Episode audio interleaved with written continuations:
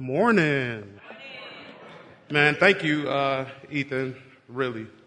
Um, it's one thing that I don't like about myself is that I'm a crier. And so, as I was listening to my brother, I'm like, man, my heart is just so tender right now. And I'm like, about to bawl over here. And, and, and the reason being is because it's almost as if he reached under this podium and grabbed my paper copy of my sermon and read it this morning and then did all of his music based on that. That's exactly how I feel. Um, thank you, brother. Thank you for your obedience. Thank you for um, doing what God has called you to do. Um, well, good morning, everybody. Here we go again. So, I was trying to think of different titles and so there's so many different titles that I could have came up with for this message. I'm coming from Romans chapter 1 verse 16 and 17 and all of you probably know that verse. Romans chapter 1 verse 16 and 17. Um, so the, the title that I came up with is the gospel that saves you also keeps you. But before that, my title was unashamed. Then it was unashamed of the gospel. Then it was the power of the gospel. But then finally, I believe that the Lord pressed it upon my heart that the gospel that saved you is also the gospel that keeps you. Lord Jesus, thank you for this opportunity to stand before your people once again. Father, I pray that you would move me out of the way, Lord God, and that you would be seen, that your glory would be seen, that you would be proclaimed, that your message would be heard, that it would be received, Lord Jesus. Father, I pray that this gospel message will hit the target of that heart that is hardened by sin. And Lord, would you turn that heart around this morning, Lord Jesus? And for the Christian, I offer a message of hope this morning. And Father, I pray that that message would be received in Jesus' name. Amen. So as I sought the Lord about what the message would be, I began to ask myself, okay, Roman, what are you dealing with? And usually I kind of start there and say, if it's good enough for me, it's good enough for everybody else, right? Normally, if I'm going through something, somebody else is probably going through the same thing. We are very different, but at the same time, our human experience is very much alike in many ways.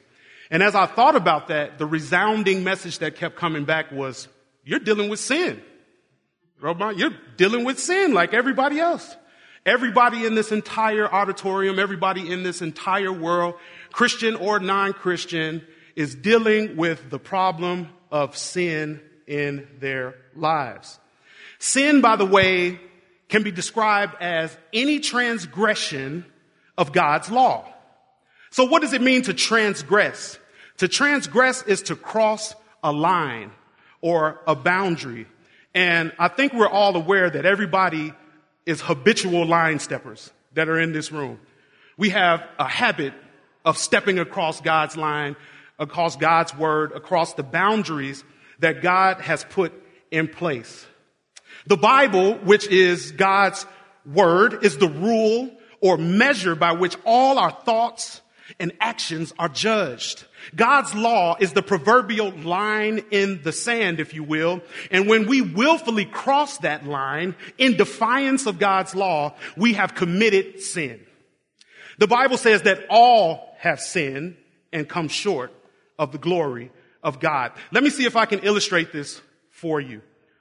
Prisons have guard towers for a reason.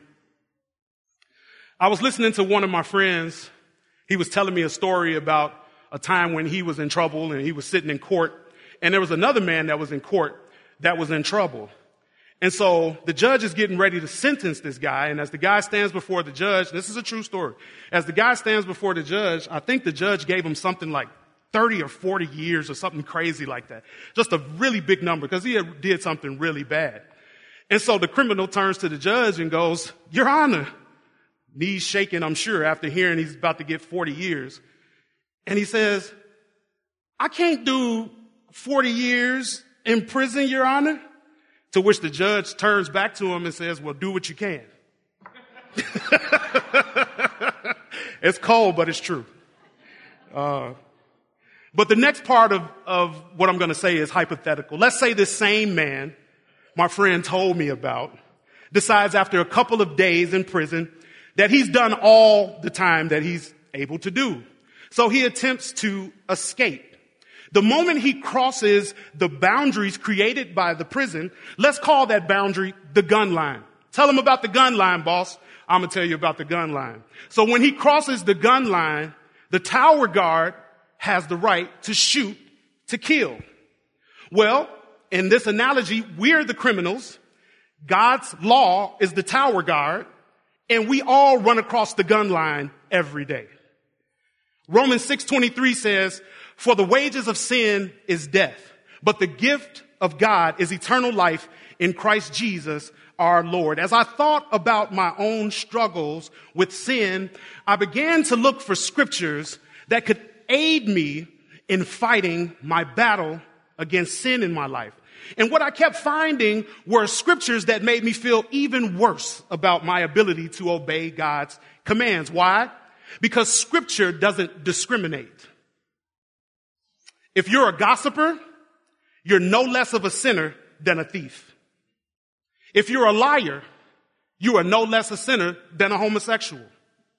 Now, the consequences for certain sins may have a greater penalty, but God says that all sin deserves a death sentence. And this is man's great dilemma. The Bible reveals to us that all sin is deserving of a death sentence, and all of us commit a multitude of sins daily, many of which we aren't even aware of. Now, you may be tempted right now to say, well, you know, my little st- sins aren't really deserving of a death sentence. Well, you'd be wrong. We are not all equally sinful, but we have all equally failed to meet God's standard. I'm going to say that again. We're not all equally sinful, but we've all failed to meet God's standard. Now, some people's sin is very brash. You have people that could care less what you think about what they do. And they flaunt their sin and they go out and they do all of the things that we see on the news and otherwise. And we, oh, we point our finger at them, right? But for us as believers, as we walk with the Lord a little while, we may have escaped doing those grand sins, but we still have these other sins that are called refined sins, right? And these refined sins are the ones like gossiping, right? Like, like backbiting, like telling a little white lie, like overeating, like all of these little things that we allow to just go under the radar undetected as Christians because they're not as bad of sins, right? But imagine this. If all of us in this room were taking a test and the passing grade for the test was 60%. And you got a 58% and I got a 50%. We both failed, right? Right? Yeah. You might have come closer to getting the passing grade than I did. But at the end of the day, you still passed the test because you still failed the test because you didn't meet the mark or the standard that was put in place. So why would we spend our time arguing about who came closer to failure. That's a losing argument. While pondering this, I was reminded of a story in one of the many books that have impacted my Christian life over the years. The book is called The Discipline of Grace by author Jerry Bridges.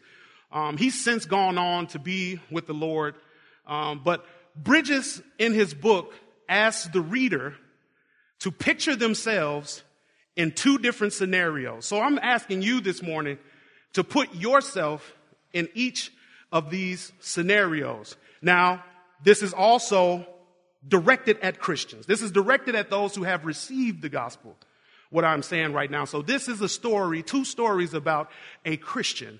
So the first story is a good day. So the Christian alarm goes off. He gets up in the morning, he's refreshed. He feels good. He's energized. He's excited to go to work. He's excited to do the things that are before him. He spends some time that morning getting on his knees in prayer. He spends some quiet time with the Lord. He's all loving with the kids and all of that, caresses the dog on the way out the door, right? And he just has this general sense that God is with him, that God is moving in his life. He just, he just has this sense on this good day that things are going to go his way and that God loves him and that God cares for him. So later that evening, this man on his good day has an opportunity to witness to somebody who is really hungry for the gospel. Somebody that really wants to know the message. Not somebody just asking a question about it, but he gets an opportunity to witness to someone with a heart that's right to receive the gospel. Now we have the second Christian. We'll call him the bad day Christian. This Christian's alarm goes off and he wakes up mad. He hits the alarm and he goes back to sleep. He hit the snooze because he's not ready to get up. Because first of all, they don't appreciate me at that job. And second of all, I don't make enough money and all of that, right? So he's having a bad day as soon as the alarm goes off. And he carries that energy with him throughout the rest of his day. He's so mad, he's late, he's behind, he's moving, and he's going, you know what? I don't have time for quiet time this morning. Stubs his toe on the edge of the bed. Ah! Kicks the dog on the way out the door and screams at his wife, right? He, this guy's having a bad day. And all during that day, he just has this general sense of things are not good. Things are not going my way. God is not pleased with me because I did not do the things or live in a way, Father, that's pleasing to you today. But that same man on his bad day, God presents him with an opportunity to witness. A same, the same thing. A man comes and says, Hey man, I've really been questioning this Christian thing, this salvation thing, and can you tell me more about that? Now, in these two stories, who do you believe will be most effective in witnessing? The Christian on his good day or the Christian on his bad day? Well, our natural tendency is to go the Christian who's having a good day, right? Because that's how our minds usually work. And this story the author has shared with multiple people over the years. And usually he got the same response that most people would go, you know what? God would use me on my good day. So the author says, I've asked people why they think God would probably not use them to share the gospel with someone on a bad day. A typical reply is, I wouldn't be worthy or I wouldn't be good enough. Such a reply reveals an all too common misconception of the Christian life. The thinking that although we are saved by grace, we earn or forfeit God's blessing in our daily lives by our performance. But what I come to tell you this morning is that the same gospel that has the power to save you is the same gospel that has the power to keep you or sanctify you or make you clean or make you better right? Your worst days are never so bad that you are beyond the reach of God's grace and your best days are never so good that you are beyond the need of God's grace. Thinking still of this good day, bad day scenario, the author said that most people don't think they could be used by God on their bad days because I wouldn't be good enough. This is both a shame and guilt filled answer, as well as a pride filled answer. Why do I say this? I'm glad you asked. It's a shame and guilt filled answer because the awareness of sin in your life rightly makes you conscious of the fact that you have failed to meet God's holy standard as a believer. But this response is also prideful because it reveals that you've somehow come to believe that God's ability to use you on your bad day is based on your ability to keep God's law. This type of thinking is actually anti-gospel and is one of the very things that Jesus consistently confronted the Pharisees about. You see, the Pharisees wanted a righteousness that came from the law. But Jesus said, okay, since you want a righteousness that comes from the law, you can have it. But here's the standard. If you break any of the laws, you're guilty of all of them. Now, who can do anything with that? That paints a picture that is utterly bleak and shows us that our works and our ability to be so great is not what God is using. This is not what he's concerned with. Paul in Romans chapter 1 verse 16 and 17 writing to the church in Rome presents to us the only known remedy for our guilt, shame, and pride. When he says, for I am not ashamed of the gospel, for it is the power of God for salvation to everyone who believes, to the Jew first and also to the Greek. For in it, the righteousness of God is revealed from faith for faith. As it is written, the righteous shall live by faith. Why does Paul tell us he is not ashamed of the gospel? To say that you are not ashamed of something infers or suggests that there's a reason to be ashamed. Listen to what Paul says in 1 Corinthians chapter 1 verse 21 through 25. I'm reading from the New Living Translation because I want to make it real plain this morning. Listen to Paul's words. He says, since God in his wisdom saw to it that the world would never know him through human wisdom, he has used our foolish preaching to save those who believe. It is foolish to the Jews who ask for a sign from heaven. And it is foolish to the Greeks who seek human wisdom. So when we preach that Christ was crucified, the Jews are offended and the Gentiles say it's all nonsense. But to those called by God to salvation, both Jews and Gentiles, Christ is the power of God and the wisdom of God. This foolish plan of God is wiser than the wisest of human plans. And God's weakness is stronger than the greatest of human strength. Mm, amen. Now, think about who it is that Paul is writing this letter to. He's writing to Rome. Rome was home to many of the world's greatest minds and philosophers. So surrounded by such sophistication and worldly wisdom, it would be very easy for most people to feel a sense of embarrassment when telling people that their only hope of escaping hell and being made right with God is to put your faith in a poor Jewish carpenter from Nazareth who was condemned to death on a cross. Remember that crucifixion at that time was reserved for the most horrible criminals. And Paul, writing to Rome, stands flat footed and says, I am not ashamed to be identified with that man.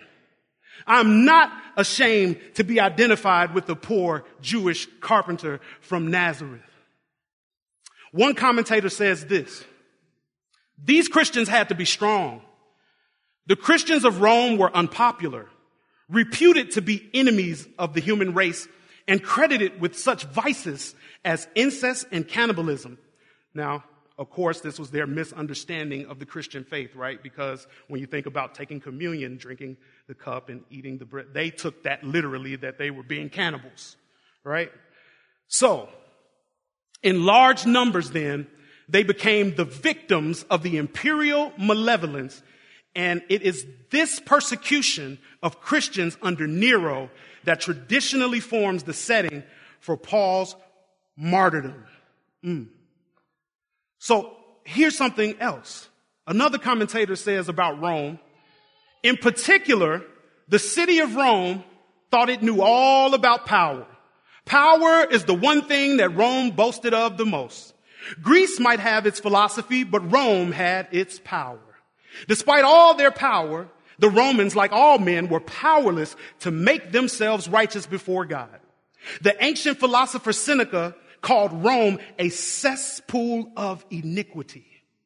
And the ancient writer Juvenal called it a filthy sewer into which the dregs of the empire flood. So imagine this. This is where Paul wants to come and preach this foolish message with all of these wise and rich and haughty people. I would here have to agree with King Solomon in Ecclesiastes when he says there is nothing new under the sun. The climate in which Paul is unashamedly sharing the gospel is not much different than sharing the gospel in the United States here in 2023. Though we may not face martyrdom for sharing the gospel yet, we are still taking the good news to men and women who view our message as foolishness Many look at us as if we stepped out of the stone age when we tell them that their only hope in this world is to put their faith in a poor Jewish carpenter who died on a cross 2,000 years ago. Romans 1:16 for I am not ashamed of the gospel for it is the power of God for salvation to everyone who believes to the Jew first and also to the Greek. The gospel is certainly news but it is more than information. It has inherent power. The gospel is not advice to people suggesting that they lift themselves. It is the power. It lifts them up. Paul does not say that the gospel brings power, but that it is power and God's power at that. So when we're talking about the gospel, we're not talking about a self-help message. We're not telling you to pull yourself up by your bootstraps because you don't have boots, right? You have nothing to stand on. So this is not about you working harder and working yourself into this fury or frenzy in order to be accepted by God. He says the power for salvation. So what do you need to be saved from? Well, there's two things you need to be saved from. The most important is you need to be saved from God. Yes, we know that our God is a loving God, and it says that throughout the scriptures that our God is a God of love, He's a God of mercy. All of these things are true. But at the same token, because He is holy, He's also just. Meaning God cannot and will not allow sin and lawlessness to go unpunished. Sin is utterly sinful because of who you sin against. If you sin against me, I might be able to make your life a little bit difficult. I might be able to frustrate you or hit some buttons or say some things that would hurt your feelings or whatever that might be, right? If, I, if you sin against me, it's a little bit that I can do. I might even be able to kill you, take your life, right?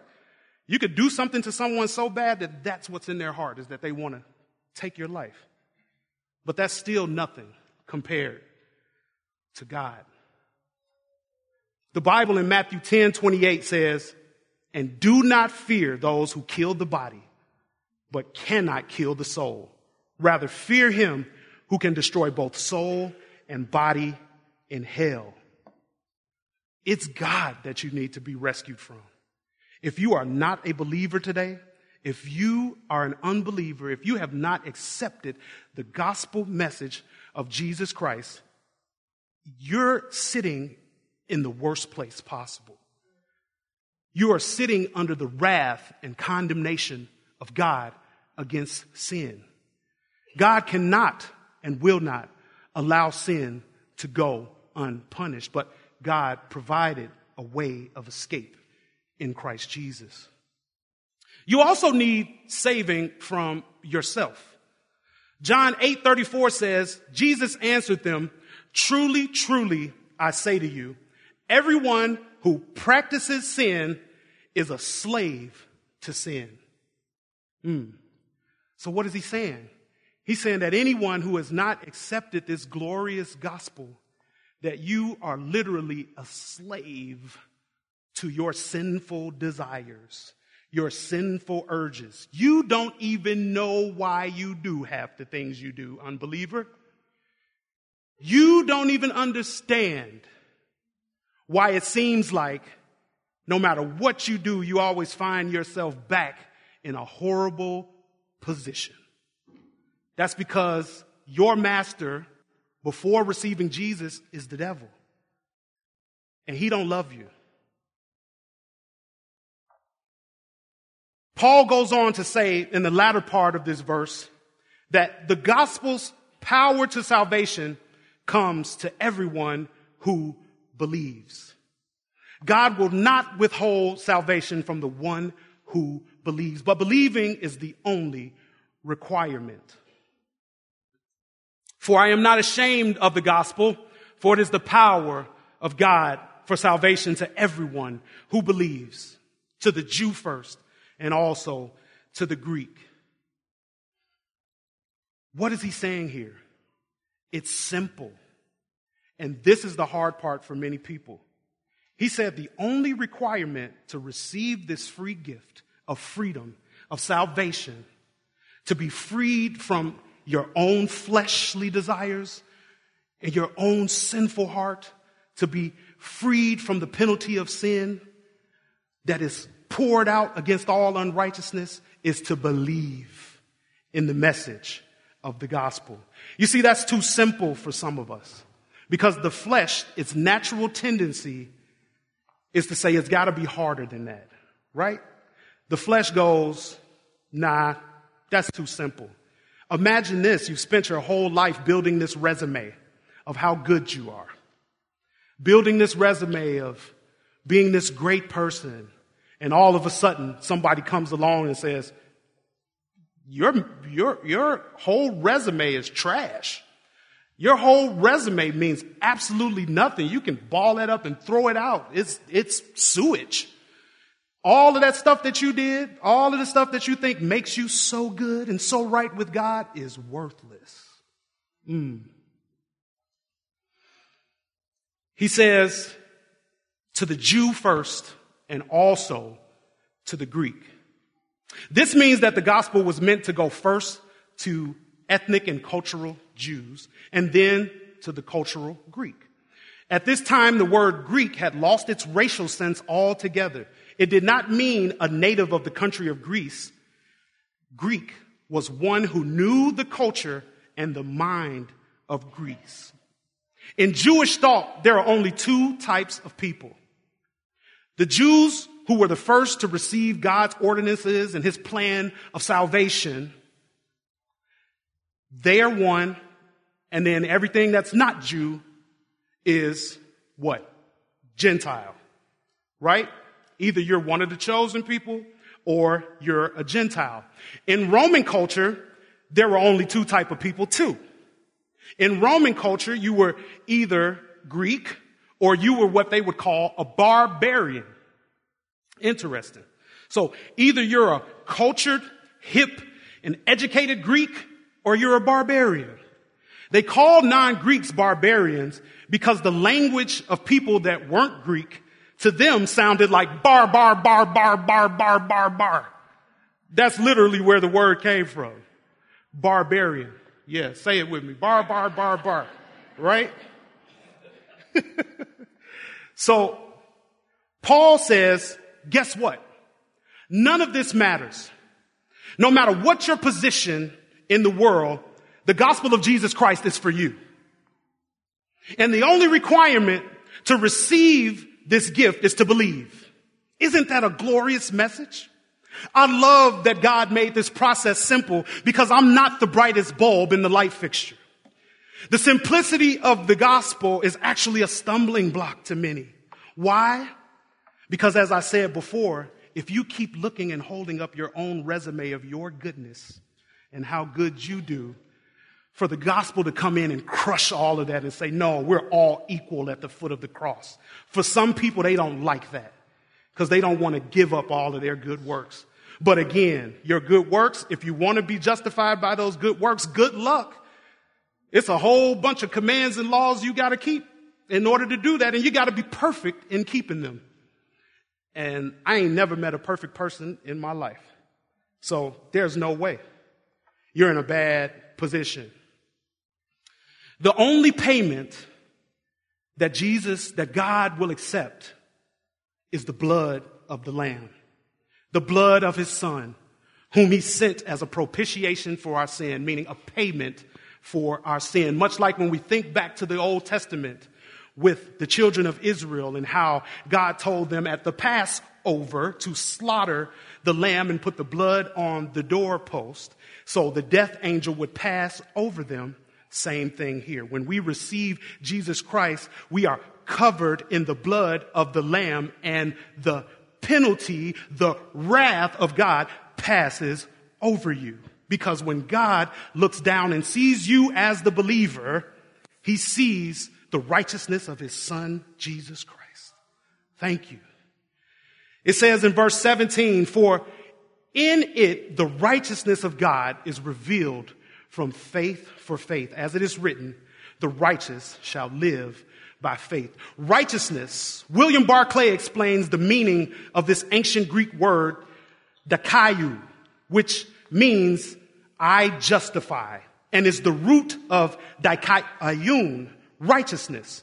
All verbs in Greek which end in u always mean to treat or account or reckon a person as something.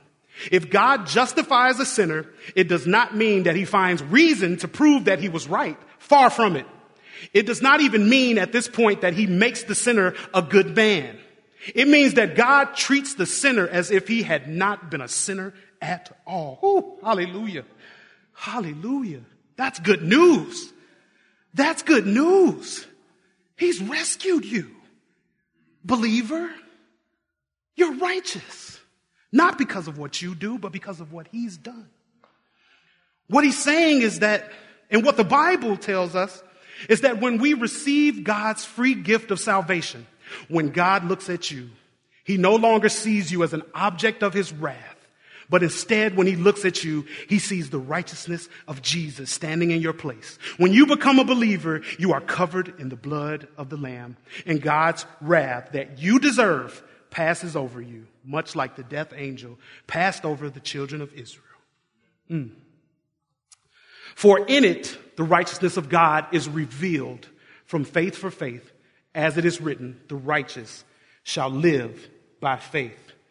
He saith not from works to works or from works to faith, but from faith to faith, meaning only by faith. Mm. What is this saying? When we receive the message of the gospel, we are in that moment justified or declared righteous in the eyes of God. Some say justified means just as if I never sinned. After we are justified, we then start the process of being sanctified, which means from the day you were saved until the day you die, through the power of the Holy Spirit, is changing you from the inside out. He's making you look more like Jesus day by day. Then one day when we die, we will be glorified, meaning that we are free from the presence of sin because we will be eternally in the presence of God where sin can no longer dwell. Amen. I look forward to that day, that great day when I am free from the presence of sin, where sin won't even be a thought. Whew. Hallelujah. That, that brings joy to my heart to think about that day. In other words, the same message that saved you is the same message that keeps you or cleanses you. So remember, I started this sermon talking about the dilemma of sin and how do I fight and conquer the sin in my life. Don't go back to the garden and be like Adam and Eve and start putting leaves on yourself. Because that's what we do, right? When we start to fail in our walk as a Christian and we, we know that, man, my, my life's not quite lining up with what God has asked it to line up with, right?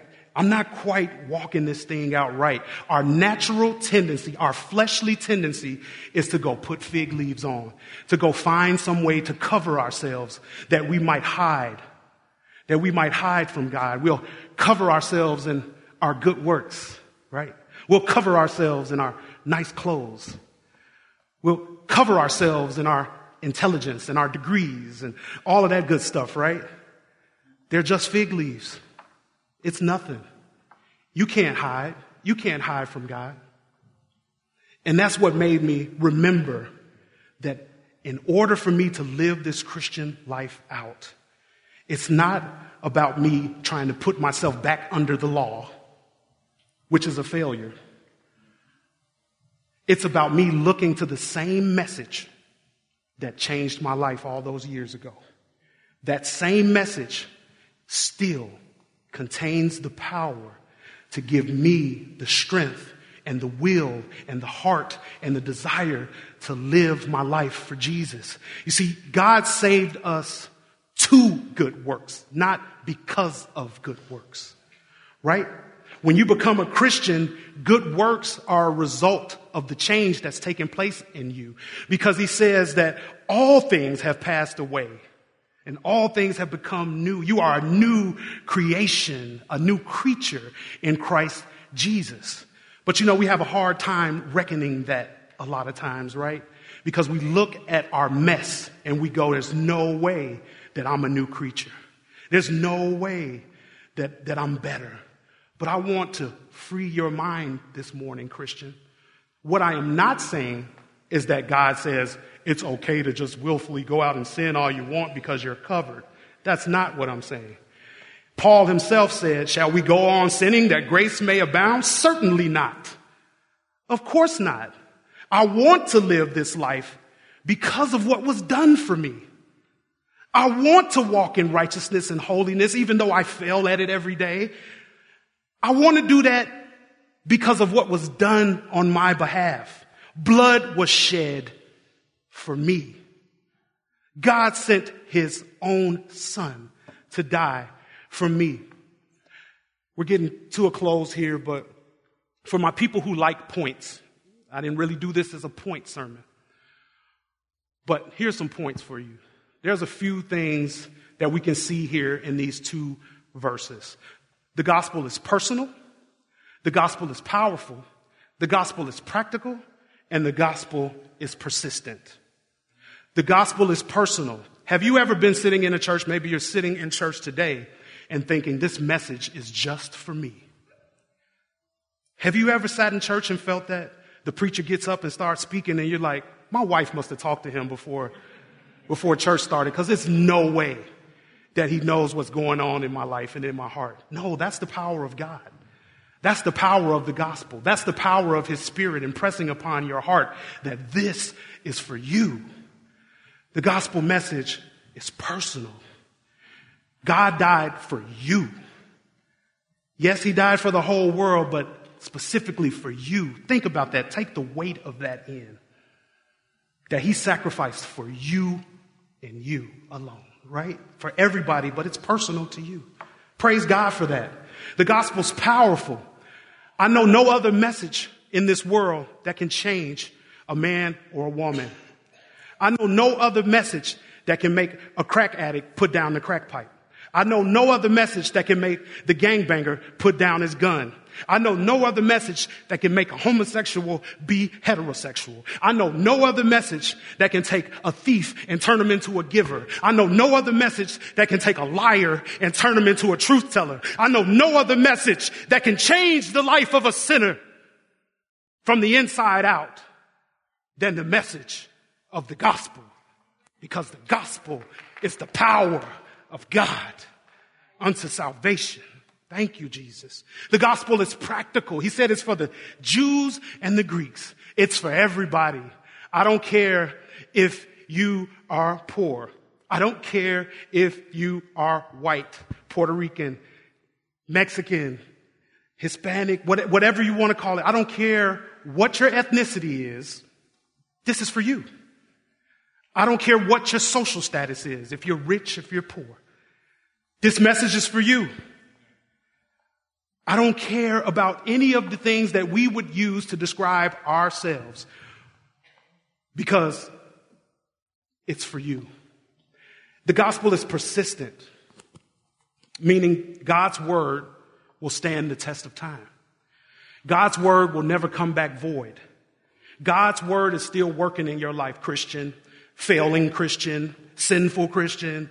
God's word is still powerful and effective in your life. And he will be powerful and effective in your life until you leave this place and you stand in his presence. There's no perfection that's coming here. We strive for perfection, but perfection is not going to be found here. Perfection is going to be when we are with our Father for eternity in heaven. But until that time, the same gospel that saved you is the same gospel that will keep you. In closing, the following quote here applies to those here this morning who have already put their faith and trust in Jesus.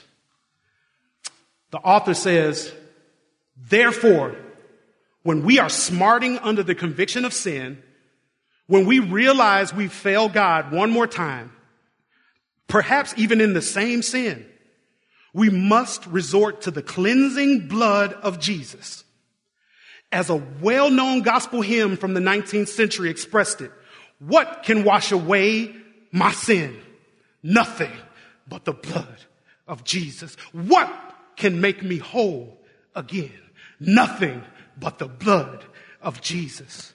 It is not our contrition or sorrow for our sin. It is not our repentance. It is not even the passing of a certain number of hours during which we feel we are on some kind of probation that cleanses us. It is the blood of Christ shed once for all on Calvary 2,000 years ago, but appropriated daily or even many times a day that cleanses our conscience and gives us a renewed sense of peace with God. Amen. Christian, to you, Christian, preach the gospel over yourself daily. Preach this message over yourself daily. Stop trying to cover yourself by working harder. But instead believe God when he says there is now no condemnation for those who are in Christ Jesus. I know sometimes it doesn't look good, but there is now no condemnation for those who are in Christ Jesus. Stop letting the enemy convince you that you're no longer his because you failed. Guess what? You're going to fail again. And you're going to fail again and you're going to fail again. But guess who is catching you when you fall? Woo! Jesus. That's who catches us when we fall. That's who catches me as a Christian when I fail. And I thank him for this glorious truth. Remind yourself that he saved you for good works, not because of them. Then walk out your faith from a position of victory because of what God has done through Christ Jesus on your behalf. So for my Christian, this is a message for of hope for you. For my Christian who feels like you find yourself still in the same place and going through the same issues and, and failing in the same way all the time, if you have truly received Jesus, if you truly have his spirit living inside of you, you're free. Receive this hope that's in Jesus. Receive it. Believe it. The Bible tells us that we have to reckon ourselves as this. See, we're stupid and we keep forgetting. We've heard this a thousand times. I'm not preaching anything new. You can open your Bible and do what I just did. That, very easy. That's why the foolishness of preaching, right? I'm not doing anything special. The message is still the same. To my non-believer, to those who have not accepted Jesus Christ today, receive God's free gift of salvation through faith in Jesus Christ. Your good deeds will not save you from the wrath of God that you deserve. Your mom, your dad, your aunt, your uncle, your cousins, your grandparents, they can't save you. Your mom, your dad, your money, your career, none of these things can save you. There is only one message that saves. And that message is this Jesus Christ came and he died on a cross and took on the penalty for your sin. And he says that if you will believe, not that if you will do more, not that if you will cry harder and, and work longer, that if you believe, and you shall be saved. You see, many, many, many years ago, God created the heavens and the earth, and He placed Adam and Eve in the garden, right? And because of the sin of Adam and Eve, sin is reigning in our flesh from the moment we are born. We are slaves to sin because Adam was the representative for all of mankind, whether you like it or not. That's the way that God ordained it. He set it up that way, that Adam represented all mankind. And so because of Adam's sin, you inherited that sin.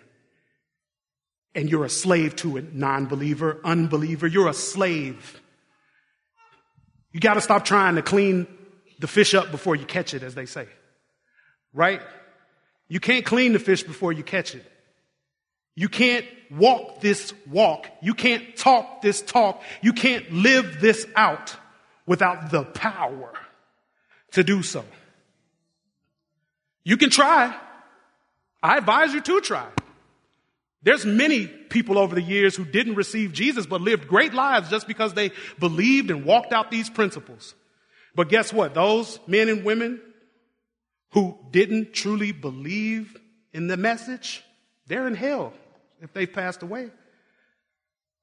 Just living these principles is not enough. You have to receive the person of Jesus Christ. And so that sin entered the world and sin deserves death, as we read earlier. The wages of sin is death. And so we get animal sacrifice in the Old Testament.